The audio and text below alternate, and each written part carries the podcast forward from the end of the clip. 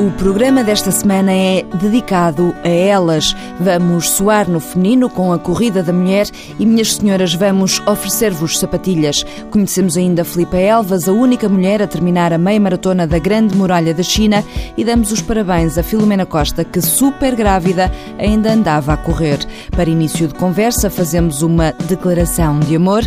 Estamos apaixonados pelo Douro Vinheteiro. Better stop, moving, better not stop, better not stop moving, better not stop, better not stop moving, better not stop, better not stop moving. Miguel Torgas chamou-lhe um poema geológico a beleza absoluta. Não há adjetivos suficientemente claros nem particularmente corretos para explicar este cenário onde Paulo Costa organiza a meia maratona do Douro Vinheteiro. Um reino maravilhoso. Realmente eu penso que a sofisticação da paisagem tradicional do Douro é um postal que as pessoas não conseguem imaginar. Ver aquilo que são socalcos do Douro, que são gigantes escadarias construídas à mão, com pedras que têm pouco mais que 10 a 30 centímetros e que, no seu comprimento total, eh, superam a construção da Grande Muralha da China, eh, isto leva-nos a, imaginar realmente um rio vivo, dourado, serpenteado, faz lembrar uma cobra eh, que serpenteia as videiras da nossa região. E por isso eu penso que entre mosteiros, conventos, palácios, e realmente aquilo que mais belo nós temos, que é o vinho, com as suas quintas seculares, provar o vinho. Por isso, nós dizemos que realmente o Douro, para além da paisagem, é experiência. Pela paisagem, pela experiência, vale a pena ir à régua e fazer estes 21 quilómetros com partida na barragem de Bagaúste. Percebemos que realmente a dimensão da nossa beleza é incomensurável e está ao nível eh, daquilo que são as mais belas paisagens do mundo. Convém, no entanto, dizer que as pessoas não vão propriamente correr em socalcos. O percurso é relativamente fácil, não é? Não tem muitas subidas.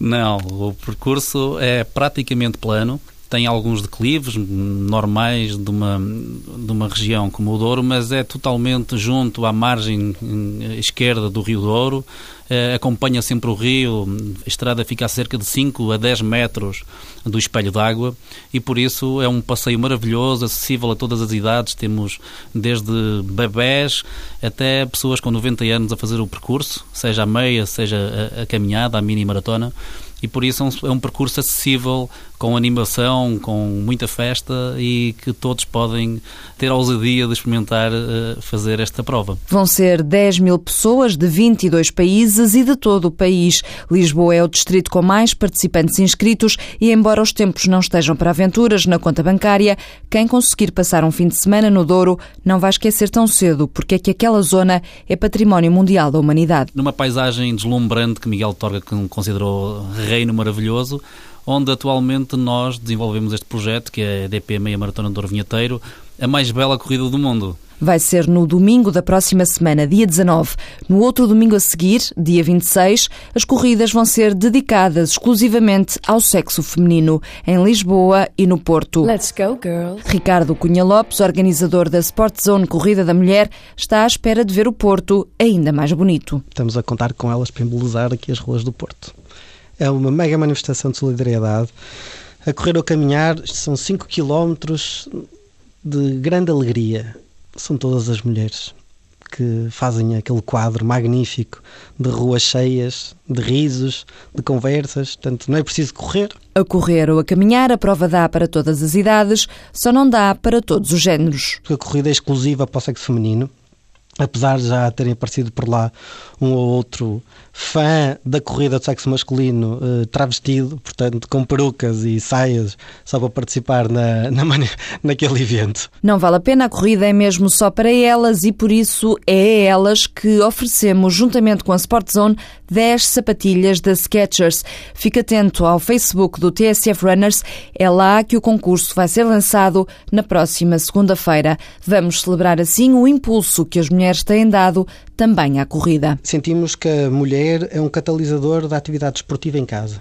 É muito relevante porque eh, consegue incutir eh, hábitos de vida saudáveis aos filhos.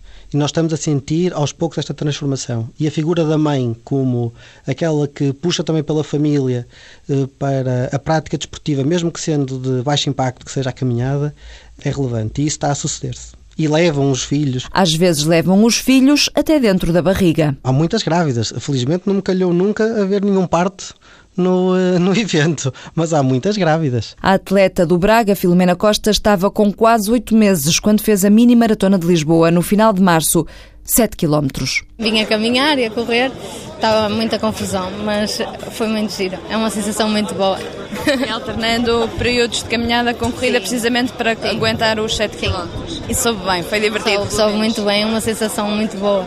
O parto de Filomena estava marcado para esta semana. Se já nasceu, parabéns.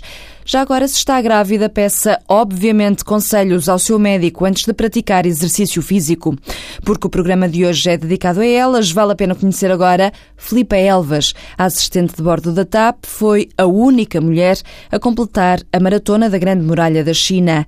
O Walter Madureira encantou-se com ela. Por entre os 140 atletas de 60 países, Filipa Elvas foi a única mulher a terminar a prova. Quando cruzei a meta, desatei a chorar. Tremia por todo lado. É uma emoção muito forte, é uma alegria que eu não consigo explicar. Cruzar a meta no tempo limite, depois do que eu e o Álvaro passámos. Mas nós hum, sabíamos que conseguíamos. 7 horas e 50 minutos para fazer os 45 quilómetros e 20.654 degraus, num sobe e desce constante. Os degraus são todos diferentes e alguns estão partidos. Eu vi atletas à minha frente, vi três pelo menos, era um francês e dois americanos, eles caíram à minha frente. Caíram. Porque alguns dos degraus desfazem-se. Para preparar este desafio, Filipa contou com Álvaro Leite, também tripulante e que ficou em quarto lugar. Álvaro treinava a subir escadas nos hotéis, enquanto Filipe optou por treinar em Lisboa. Eu, os degraus que eu escolhi foram só os degraus do Jamor. E a rampa que eu escolhi foi a rampa da Avenida da Torre de Belém, que demora dois minutos a subir. Fazia aquilo para cima e para baixo? Dez vezes. Mas tantas horas de prova e tanto sacrifício tem ainda outras dificuldades. Nestas 7 horas e 50 eu bebi cerca de 15 garrafas de meio litro de água, das quais três apanhei do chão de turistas abertas e bebias. Agora Filipa tem como desafio ir à Maratona de Berlim em setembro. As inscrições esgotaram em 3 horas e 30 minutos. Foi difícil conseguir fazer a inscrição? Não, eu pus o despertador para a meia-noite e um minuto e inscrevi-me. Para 2014, a dupla traçou na TSF um desafio comum. Apostar, se calhar, no, no Tibete. O Álvaro lançou o desafio das maratonas aventura e eu escolho outra maratona para fazer. Em 2014 faço Boston e faço a maratona aventura que o Álvaro escolher, que parece que é o Tibete. Já está na cabeça, tem que ser essa. Para o ano Tibete, entretanto, já no próximo dia 18 vai haver mais uma maratona na Grande Muralha da China. Aqui ou no outro lado do mundo, elas estão em grande e correm Just Like a Girl, no doubt. Take this pink ribbon off my eyes. I'm exposed and it's no big surprise.